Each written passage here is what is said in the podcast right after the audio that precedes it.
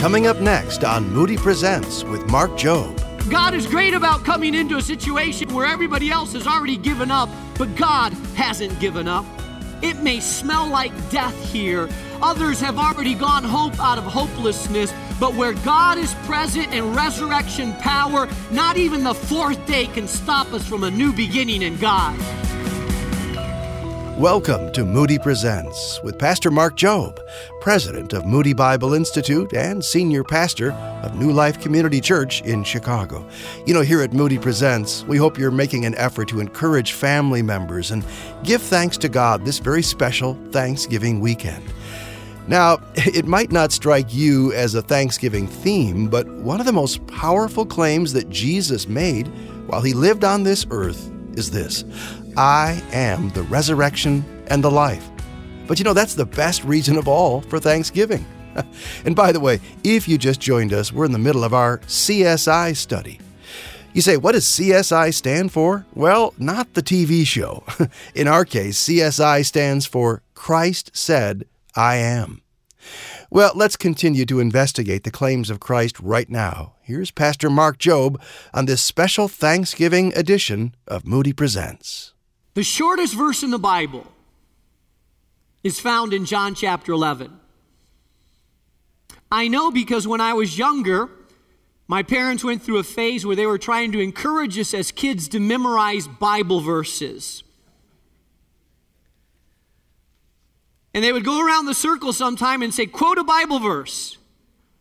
And I love to say, oh, I got me first. Jesus wept. That's it. That's a whole verse. Two words.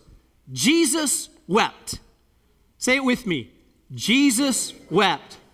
I just helped you memorize a whole verse in the Bible. And although it's a very short verse, it is an incredibly powerful verse. What makes the heart of Jesus weep? We're going to get that get to that in just a second as we jump into this story of John chapter 11. But John chapter 11 is really all about resurrection, new beginnings, and the timing of God. I don't know about you, but sometimes it's hard for me to figure out God's timing because his clock is not synced with my clock. Sometimes I think, God, show up, now's the time, and he doesn't.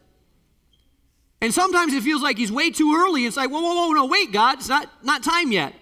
And sometimes God shows up later, and I think, well, you're too late, God.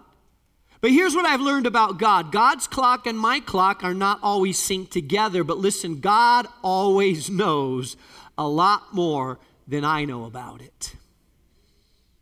Timing is a funny thing. Have you ever shown up late somewhere and just miss something really, really important? Ah, you show up 10 minutes late into a movie and you have no idea what the movie's about because you missed the key part. It's called timing. I'm convinced that God has a timing all of His own. But if you and I can learn the timing of God and trust the timing of God, you can see some incredible things happen in your life. It has to do with timing and the power of God to make everything new. So I'm going to begin reading in John chapter 11, verse 1, as we look at this story, the account of a man by the name of Lazarus. John chapter 1 says, Now a man named Lazarus was sick. He was from Bethany. Bethany is a town outside of Jerusalem, about two miles away the village of Mary and his sister Martha. So we have three siblings Martha, Mary, and Lazarus. These three siblings had a very special relationship with Jesus. In fact, it seems like when Jesus went to Bethany, he would stay at their house. They would host Jesus, open up their doors to Jesus. In this passage, we learn that Jesus loved them very much. They were part of the inner circle of Jesus' ministry and family. It tells us in this passage that Mary, who is the younger sister of Martha, uh, she is the same one who poured perfume on the Lord and wiped his feet with her hair. Do you remember that story? It's found in John chapter 12 that she went in and took a, a bottle of really expensive perfume and she broke it and she poured it on Jesus on his feet. And then she took her hair and she wiped his feet with her hair just as a sign of gratitude. He had done so much for their family. And of course, there were certain disciples around her that were just aghast. First of all, that she would embarrass them by taking her hair and wiping his feet. And secondly, that she would spend this precious perfume, very, very pricey perfume, that she would waste it on the feet of Jesus. One of the disciples said, How many of you know that we can really spiritualize our carnality? One of the disciples said, How could she do that? I mean, we could have taken that perfume, sold it, and given it to the poor. You know who said that? Judas. He wasn't concerned about the poor. He just saw dollar signs going away as she was pouring that perfume down. Because in today's standard, that vial of perfume was worth about $45,000. And I want to tell you something. Listen, anything that we pour on the presence of God or for the purposes of God is never a waste, even though people around may think it is. It's never a waste if it's used for the purposes and the things of God. So, Jesus in verse 4, he heard, when Jesus heard this, that Lazarus was sick, it says in verse 4 Jesus said, This sickness will not end in death. No, it's for God's glory so that God's Son may be glorified through it. Verse 5 Jesus loved Martha and her sister and Lazarus. Yet when he heard that Lazarus was sick, he stayed where he was two more days.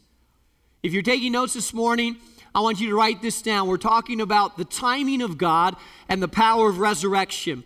And if you're trying to understand the timing of God, I want you just to write this down. The first thing you need to understand about the timing of God is this God will often delay his intervention until the timing is right for his move. Notice what happens here he gets news that his good friend, the friend that he really loves, Lazarus, is very sick. And doesn't it strike you a little strange that as soon as he finds out that Lazarus is sick, it says he delayed two days? Now, I don't know about you, but if someone that I love is very sick, I try to get to their bedside right away. My father, 15 years ago, uh, who lived in Spain and was doing missionary work in Spain, we heard that he was sick and in, in the hospital. And so immediately I called my brother up and I said, Bro, we need to get to Spain fast. So we scurried and brought, bought tickets, and Bob flew in from Tulsa. My brother flew in from Tulsa to O'Hare. We both got to O'Hare. I, I was going so fast, it was such an emergency that when I got to the airport, I didn't realize that my passport had expired. And it happened to expire the same week that the federal government, do you remember this when the federal government closed down for a week because they couldn't balance their budget? Anybody remember that? They closed the entire federal government down because they couldn't balance their budget. The, pers- the, the agency that issues passports is the federal agency. So I didn't have a passport and I ran to Chicago. I drove to Chicago and called up the federal building and said, I need an emergency passport. And they said, Sorry, we're closed. I said, How could the government be closed? Sorry, sir. I said, Well, how can I get a passport? My father is dying. I need to get there. He said, Sir, you'll have to talk to Washington. I tell you, I wanted to get there. I made so many calls to Washington. Finally, I got a hold of someone in Washington, and they made an exception. They said, We'll open up the office down at the federal building so you can get your passport. I walked into that office. The security guard who opened the office, he said, Man, this office is closed. You, may, you must have some high connections. I said, You don't even know my high connections. High, really high. Woo, really high.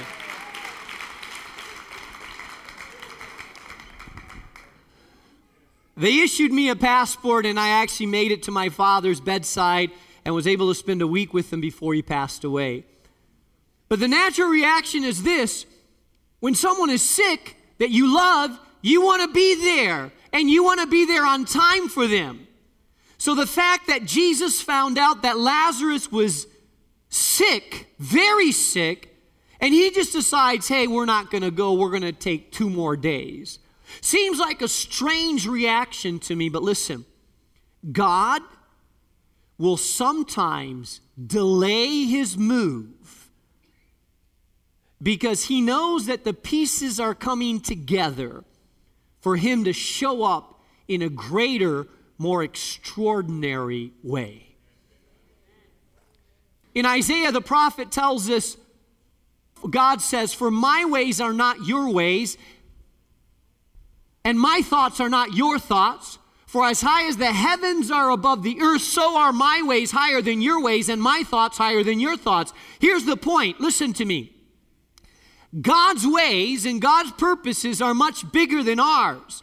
And we may think that it's God's time to show up, and God says, No, I'm not going to show up yet because it's not my time. When I show up, I'm going to make a bang. When I show up, it's going to be the right time at the right place for the right reason that'll bring glory to my name. So God's timing is different than our timing, but God is never late, God is never early, God is always right on time. Period.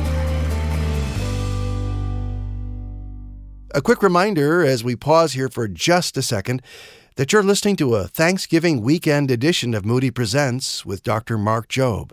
He's president of the Moody Bible Institute, and today's message is part of a larger series that Mark has titled CSI Investigating the Claims of Christ. To go deeper, we invite you to spend time studying John chapter 11 on your own. But you should also know as you do that, we can help you with tools to study the scriptures. Just head to our website, moodypresents.org, and you can click on the Moody Publishers button. Learn all about the Moody Bible Commentary and so many other very, very helpful books to help you deepen your faith walk with Jesus. And again, our website is moodypresents.org. Well, let's get back to Pastor Mark Jobe with Claims of Christ.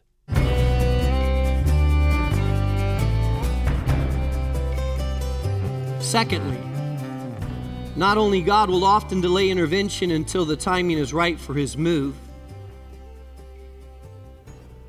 God moves when his power is most able to increase the faith of many. Notice what it says in verse 7. After two days, then finally Jesus looks at his disciples and he says, Let us go back to Judea. Now, what the disciples did not know, but Jesus knew, is that Lazarus, after two days, died. So when Jesus knew in his spirit that Lazarus had died, then Jesus said, Let's go. It took him two days to get back to Bethany. So by the time that Jesus got back to Bethany, where Lazarus was, Lazarus had been dead for four days. Now, in most countries, besides America and some European countries, they don't embalm. Embalming is a fairly new practice, and so someone can pass away and we can have a funeral a week later and it's no problem for us, right? Because there's the embalming, and the embalming is this process of really taking out the fluids out of the body and exchanging them with a preservative that keeps the body from decaying. But in Jerusalem at that time, like most of the world today, as soon as someone passes away, you have to have the funeral immediately because if not, the body starts to decompose. Jesus showed up four days late. By that time, the body of Lazarus should have already started to decompose. By that time, he was already in the grave. Uh, they buried differently in those days. They would carve out out of the mountainside or rock, there would be caves, and they would put the bodies in caves. Sometimes it's like a, a, family burial, and they'd put multiple bodies in a cave, and then they'd roll a stone over it to keep it closed from robbers or thieves or animals. And so they had already put Lazarus' body in the cave. The, the sisters had already mourned. The funeral procession had already happened. People had already stated their goodbyes. The sisters had already wept and mourned and said, I wonder why Jesus wasn't here on time. What held them up? I wish he would have been here because if he would have been here on time, everything would have been different. The mourning was almost over. It was already in the grave. The chapter had already closed. And it's at that time that Jesus decided to show up. Why at that time? Notice what he says. Jesus said, Let us go back to Judea. And then he explains that while it's still daytime, they need to do the works of the Father. When nighttime comes, they won't be able to do the works of the Father. And then in verse 11, he says, And he said this. He went on to tell them, Our friend Lazarus has fallen asleep, but I am going there to wake him up. That's an interesting way of saying he's dead. Oh, I love that. Jesus said Lazarus is just asleep. And I'm going there to wake him up. What Jesus was saying is death has no power. I have power over death and life, and I can wake up the dead. And, and, and he refers to it as sleep. So the disciples said, Well, if he's sleeping, he must be doing well. And finally, Jesus clarifies in verse 13. He says, He's been speaking of his death, but the disciples thought he meant the natural sleep. Verse 14. So then he told them plainly, Lazarus is dead. And for your sake, I'm glad I was not there so that you may believe. But let us go to him. I want you to notice why Jesus was glad he was not there. For your sake, I'm glad I was not there so that you would what? Believe. Think about it for a second. If Jesus had been there right when Lazarus started to get sick and had a stomach ache or, or a headache or a little bit of whatever he was dying of, and Jesus would have shown up and Martha would have said, Hey, Lazarus not feeling too well. Would you just lay hands on him and heal him? Then Jesus would have said, Sure, let me lay hands on him and heal him, and no one would have known about it. Or the people that knew about it would have said, Well, yeah, now he just had a headache and got over it, and Jesus is taking the credit. That ever happened to you? You pray for someone? Mommy, I got to tell I pray for my kids all the time when they're sick. They get sick. I, I, by the way, I believe in medicine too. I give them medicine and I pray for them. If you're part of the group that says, no, no, we don't believe in medicine, listen, I believe that God heals a lot of different ways. And, and if you're sick, go to the doctor, please. So, Pastor, I have faith. Well, good, have faith and go to the doctor. Seriously. Seriously, I believe in doctors, and I don't believe there's a lack of faith for you to go to the doctors. I believe that God can use any kind of healing, and God uses doctors. Do you know that Luke was a doctor? Matthew, Mark, Luke. He was Dr. Luke and he wrote one of the Gospels. So we're not anti medication here. I'm pro medication as long as it's used in the right way, in a balanced way. But I, I am pro medication, pro prayer. If you give medicine but you don't pray, it's a sign of lack of faith. If you pray but you don't give medicine, it's probably a sign of foolishness. So you need to do a little bit of both give medication and pray.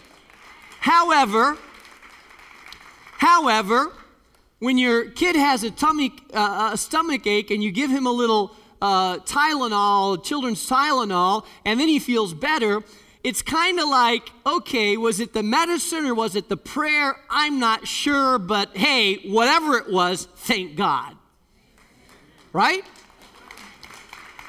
So if Jesus would have been there when Lazarus started to get sick, he could have prayed for him and avoided that his sickness got worse.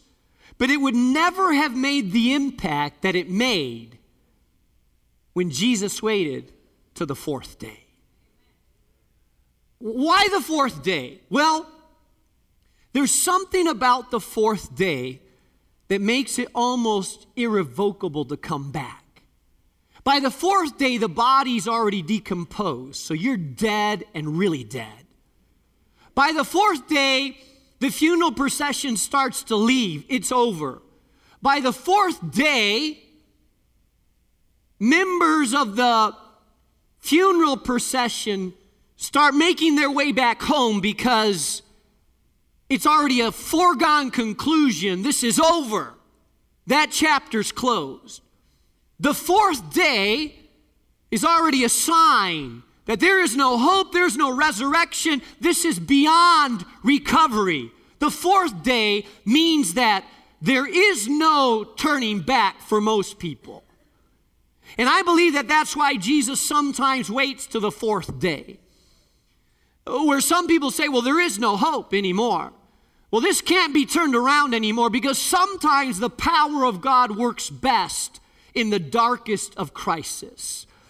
God is an expert at coming in the fourth day when everybody else thinks there is no hope. This cannot be turned around. He has been dead way too long. God is great at coming in the fourth day when people have lived so long a certain way that everybody around them is saying, He'll never change. God is great about coming into a situation where everybody else has already given up, but God hasn't given up.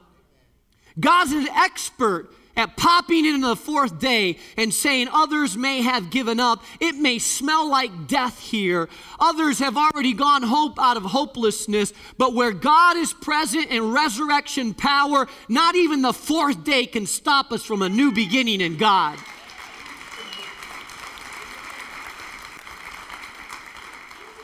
Number three, I'm talking about the timing of God. God allows us to wrestle with circumstances to bring breakthrough revelation to our lives. It says in verse 17 On his arrival, Jesus found Lazarus had already been in the tomb for four days. Bethany was less than two miles from Jerusalem, and many Jews had come to Martha and Mary to comfort them in the loss of their brother. When Martha heard that Jesus was coming, she went out to meet him but Mary stayed at home. Lord, Martha said to Jesus, If you had been there, my brother would not have died. Have you ever said that to God? Martha felt like Jesus was late. You see, here's the thing there are certain things that you will never learn unless you go through a severe crisis. Martha knew about Jesus, but for the very first time in her life, she finally understood he is the Christ, the resurrection, and the life. In essence, what Jesus told her is Martha, if you believe in me, you'll never die, even though you die. In other words, if you believe in me, even though your body may pass away, your spirit will continue to live because I am the resurrection and the life.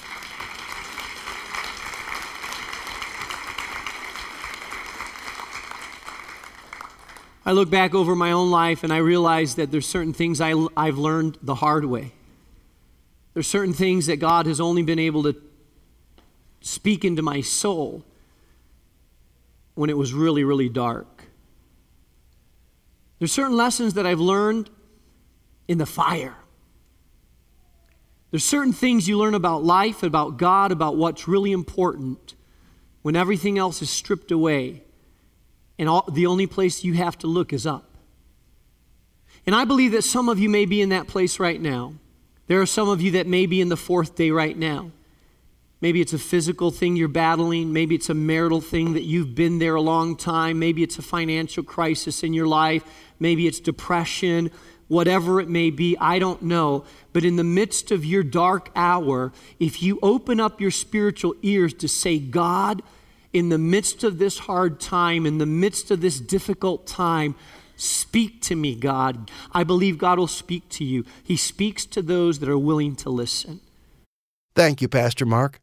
You know, as you've listened today, I'm sure you noticed we had to stop right in the middle of several very key points. Our apologies for having to do that, but you know, the clock tells us we must. So let me just encourage you to join us again next week for part two of this message.